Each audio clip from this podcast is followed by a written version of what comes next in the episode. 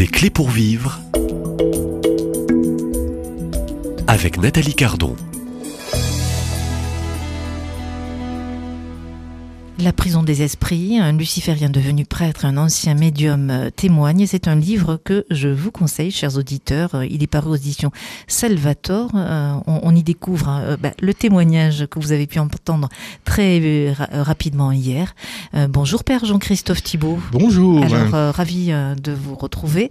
je tiens donc ce livre entre les mains. je rappelle pour ceux qui nous rejoindraient tout juste aujourd'hui que vous avez été loin, je dirais, dans tout ce qui est paranormal, ésotérisme, occultisme, pratique euh, du spiritisme. Euh, vous avez été formé, euh, je, dirais, un peu avec humour par les démons. Et puis un jour, Dieu s'est révélé à vous, donc converti à l'âge de 22 ans. Vous, êtes devenu prêtre pour le diocèse de Metz. Et dans le cadre d'une prière de délivrance, vous rencontrez aussi un certain Olivier Joly, Olivier Joly, un ancien médium qui va venir vers vous, qui va venir vers vous pour vous demander de l'aide. Alors, et c'est un peu toute l'histoire aussi de ce livre sous forme donc écrit à quatre mains, euh, d'une manière journalistique, sous forme de, questions, euh, réponses.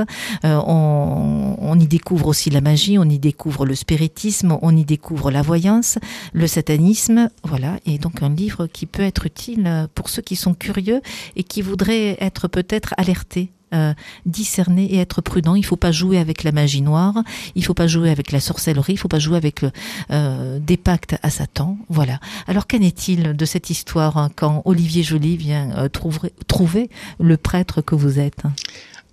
Alors pour bien comprendre, c'est finalement relativement récent. Moi, ça fait quand même très longtemps que maintenant que je suis converti et quand je suis avant de devenir prêtre, donc j'ai fait une formation pour devenir prêtre euh, normal, enfin à Rome. Et puis mon évêque m'avait demandé de me spécialiser dans tout le domaine justement de l'ésotérisme, la magie, pour aider des personnes euh, qui peuvent euh, suivre le même chemin que, que moi. Donc effectivement, j'ai fait une formation d'historien des religions avec une spécialisation, si vous voulez, de dans le domaine de l'occultisme, de la magie, l'ésotérisme, etc. Toutes ces questions, si vous voulez. Je n'imaginais pas euh, l'importance que ça allait prendre dans, ma vie de prêtre, parce que aujourd'hui, c'est, je reçois presque. C'est toute votre vie. C'est toute ma, vie, une grande partie, parce que j'ai, j'ai une partie, bon, de, de, voilà, je travaille dans, dans des paroisses, hein, voilà, 19 paroisses plutôt rurales, dans un, dans un, je suis aumônier d'un hôpital, ça c'est la partie visible, et puis il y a une partie moins visible, c'est celle de l'accueil d'un tas de gens qui, passent. Vous savez, j'ai entre 20 et 30 demandes par semaine. Hein, auxquelles je ne peux pas répondre, évidemment, parce que c'est impossible. D'autant plus que ça nécessite un vrai suivi. Alors justement, l'histoire d'Olivier Joly fait un peu partie de ça parce que euh, vous savez quand des personnes qui vont loin dans la magie et c'est son cas, je vais, vous le dire en, deux mots tout à l'heure, euh, finalement au bout d'un certain temps touchent des réalités du monde invisible et surtout le monde démoniaque sans même qu'on en prenne conscience. C'était mon cas, c'était le cas d'Olivier Joly. Et à un moment ça se retourne et donc pendant 23 ans j'ai fait ce qu'on appelle la prière de délivrance qui est pas tout à fait la même chose que l'exorcisme. Hein. Les exorcistes, moi je n'ai jamais été exorciste. Hein. Et vous ne l'êtes toujours pas. Et je ne hein le suis pas. Et je, je, pense que voilà, c'est une question de. Alors qu'est-ce qui différencie cette prière de délivrance de la prière euh, de l'exorcisme L'exorcisme, l'exorciste, par excellence, c'est l'évêque, parce que Jésus a donné le pouvoir de chasser les démons à ses apôtres. Bien. Et donc, les évêques, comme ils ne peuvent pas tout faire, ils délèguent à un prêtre, souvent, parfois deux, parfois trois, parfois zéro, ça dépend des diocèses, euh, ce ministère d'exorcisme. Mais il faut bien se dire que les exorcistes euh, vont s'occuper des personnes qui sont le plus impactées, si vous voulez, enfin, excusez-moi l'expression anglaise, mais vous voyez, qui sont le plus touchés, euh, dont les emprises sont les plus importantes. Par exemple, la possession. oui, et possession. Oui. Mais euh, en réalité, il y a différents degrés d'emprise, si vous voulez, hein, entre euh, le démon a agi déjà par la tentation, et puis ça peut aller après jusqu'à la possession. Et donc, pour les cas les moins lourds, vous avez des gens qui, voilà, qui vivent. Alors, euh, je, vous parle, je vous ai, épargne tous les techniques. Un prêtre suffit pour prier, il y a ce qu'on appelle la prière de délivrance. Alors autrefois on appelait ça petit exorcisme, mais c'est ambigu si vous voulez ce terme. Aujourd'hui, c'est plutôt la délivrance. Alors moi, j'ai fait ça pendant 23 ans, en particulier pour les gens dont je sentais qu'ils vivaient dans leur vie hein, euh, vraiment euh, une sorte de euh, tension, si vous voulez, avec le monde. Alors il faut le discerner. Alors, je vais vous raconter un peu l'histoire d'Olivier Joly. Donc lui, si vous voulez, il fait partie de ces gens qui euh, sont issus de familles dans lesquelles la pratique de la magie est naturelle. Lui, il a toujours vécu, depuis qu'il est tout petit, vous voyez, sa, sa marraine, euh, sa famille, tirer les cartes à, chez eux, faire du spiritisme, interroger les, les défunts de la famille, avec une, table spéciale, et puis aussi à travers un miroir dont vous voyez apparaître des visages. Donc il est né là-dedans. Donc quand il était adolescent, il a aussi fait du spiritisme, et puis est allé plus loin. Et il était vite repéré pour, euh, parce qu'il avait des, des dons, en particulier de voyance, pour tirer les cartes, etc.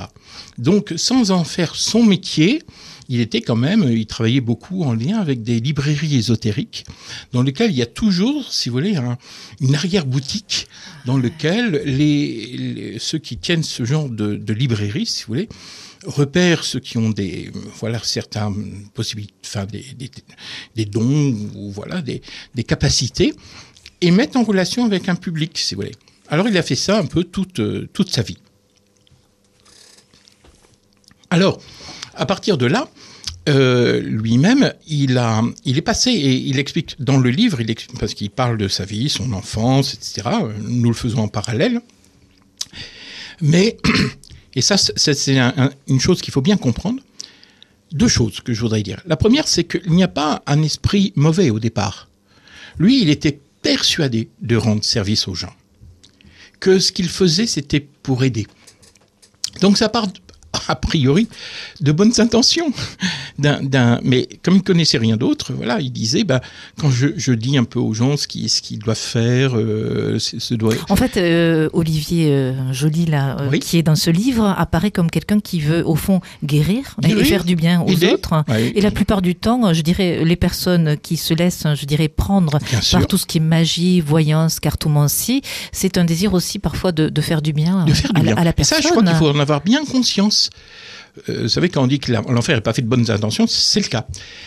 Mais en même temps, l'orgueil s'en mêle, d'une Ah. certaine manière, parce que plus ça marche, et plus on a. Lui, il disait, il me disait tout le temps, on a envie de se donner des défis supplémentaires, quoi, de relever des défis. Alors il allait plus loin et toujours plus loin. Donc à partir de là, il a commencé, ça l'a lassé finalement de tirer les cartes et tout ça. Et il a préféré faire des rituels de magie euh, qu'il avait appris, etc.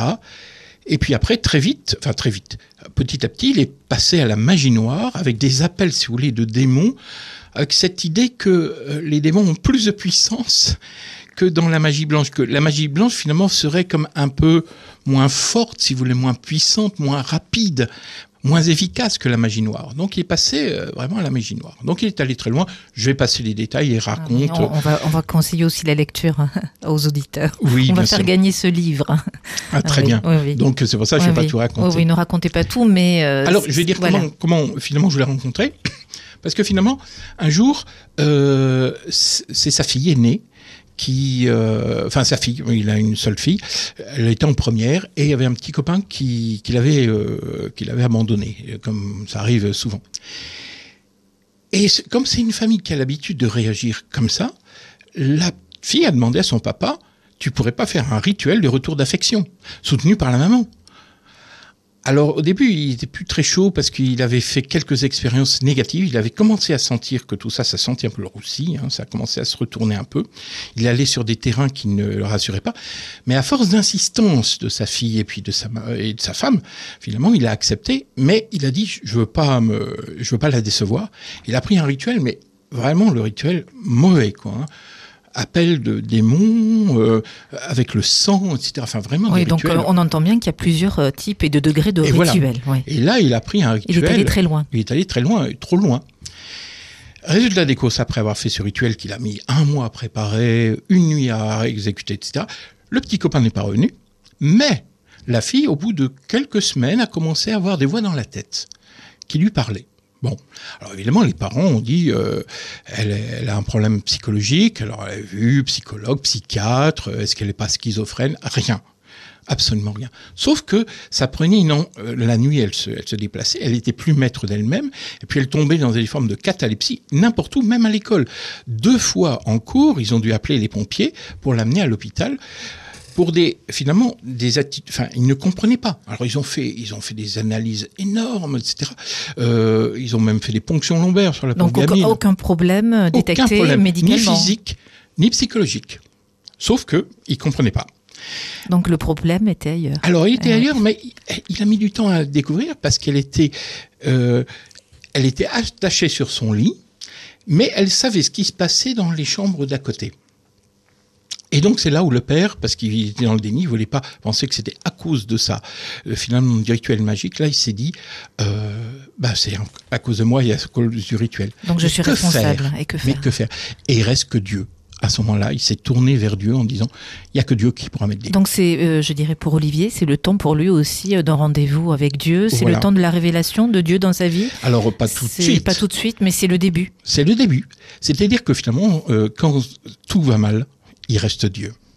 Ah, ça, c'est plutôt la bonne nouvelle. C'est la bonne Eh nouvelle. oui, mais, euh, il est bon hein, de rappeler, euh, cher père euh, euh, Thibault, à nos auditeurs que rien n'est impossible à Dieu. Rien n'est et, euh, impossible à rien Dieu. n'est impossible à Dieu et que il faut garder, je dirais, cette cette espérance qu'il peut venir genre, récupérer la brebis qui était perdue, même au fond des enfers. Et hein. c'est l'excellente nouvelle parce que finalement, beaucoup de gens se convertissent J'ai aujourd'hui. presque envie de dire euh, avec vous, vous allez me confirmer, si des auditeurs euh, sont peut-être en panique et troublés par, euh, je dirais, euh, les témoignages que vous nous donnez, on, on sent bien qu'il ne faut pas, euh, je dirais, pactiser et s'amuser avec euh, les démons et puis Lucifer, que ça peut être dangereux aussi pour Ah, sa, propre personne. hein, Et hein. son, oui, c'est dangereux pour son Non. corps, pour son. Alors ne restez pas troublés, chers auditeurs. Non. Je vous invite par contre à, à prendre des outils et, et pourquoi pas des outils de lecture. Euh, Père Jean-Christophe, je fais un peu de publicité parce que depuis 35 ans, vous maîtrisez, vous travaillez le sujet. Vous avez écrit un dernier ouvrage euh, que je conseille, hein, peut-être un peu plus pointu, aux éditions Artege, Les nouveaux visages de l'ésotérisme. Vous revenez sur euh, le cultisme, les guérisseurs, encore le- la magie, euh, la libération aussi du mal, libère-nous du mal. C'est un guide de discernement et puis celui-ci qui est un livre témoignage mais qui peut nourrir aussi le lecteur pour être peut-être dans la prudence et la justesse dans le discernement. Père Thibault, je vous retrouve demain ici dans ces studios Avec plaisir. et merci.